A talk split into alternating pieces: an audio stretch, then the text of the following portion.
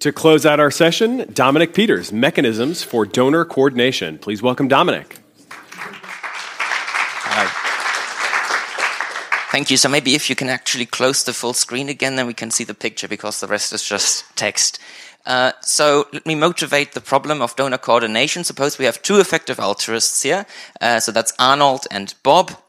Uh, and they both have a dollar to donate.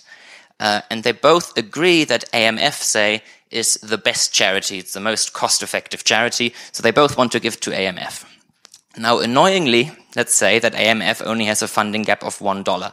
So it can only use $1 effectively and say the second dollar is just completely wasted. So what should we do?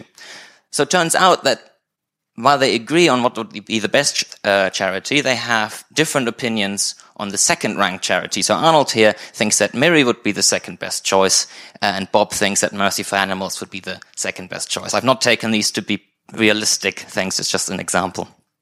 Okay, so what should we do? So in an uncoordinated outcome, what could happen is that both give to the Against Malaria Foundation, sort of naively to their favorite cause, uh, and then we'd waste a dollar. So that's not good. So there should be some coordination that ensures that only one dollar is given to AMF. Okay, so as observers from the outside, what we might suggest is that both split their donation and give half a dollar to AMF and half a dollar to their second most preferred cause. That would seem to be an efficient and fair solution given what we know, at least.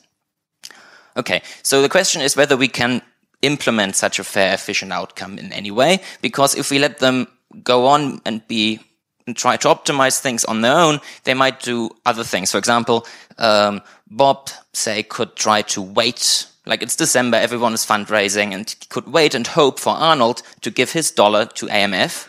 And once he's done that, he can give his dollar to Mercy for Animals, and he thinks that's better than if only 50 cents had gone to Mercy for Animals.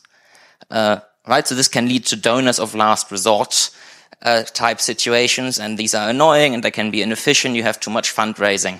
Okay.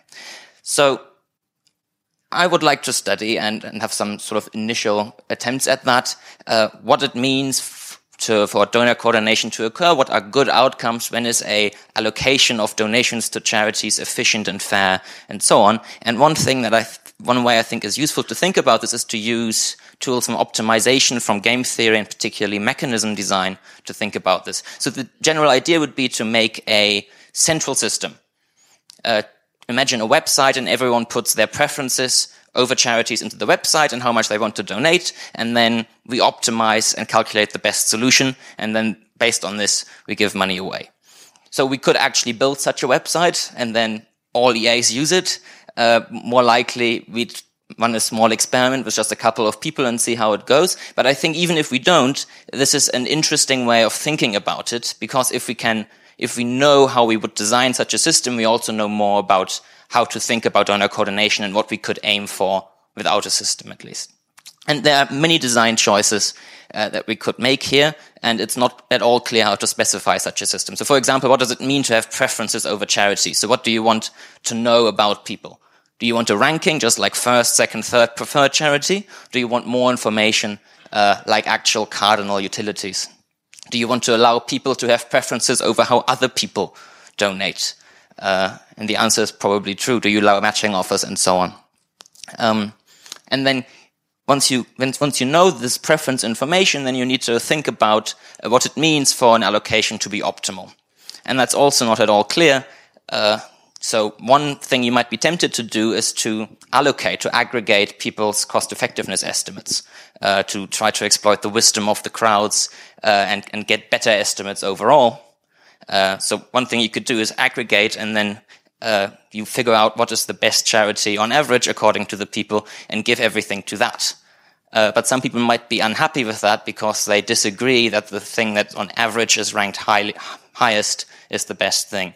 So on the other hand, you could only optimize from each person's perspective how well their money is spent, right? But then you lose all this, all these externalities of how much other people like the charities to give you. So that seems to be a trade-off between having authority over where you give your money and having the benefits from aggregation. So that's an interesting problem. Another interesting problem is uh, strategic behavior.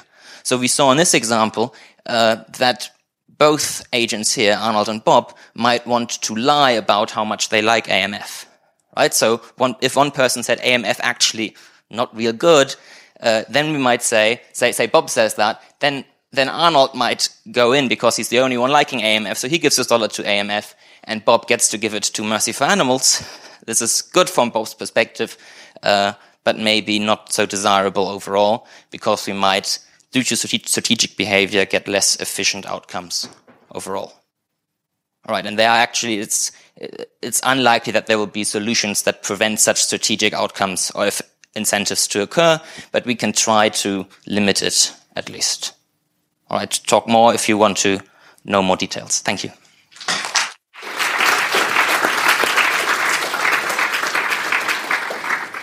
All right, how about one big round of applause for all nine of our amazing speakers?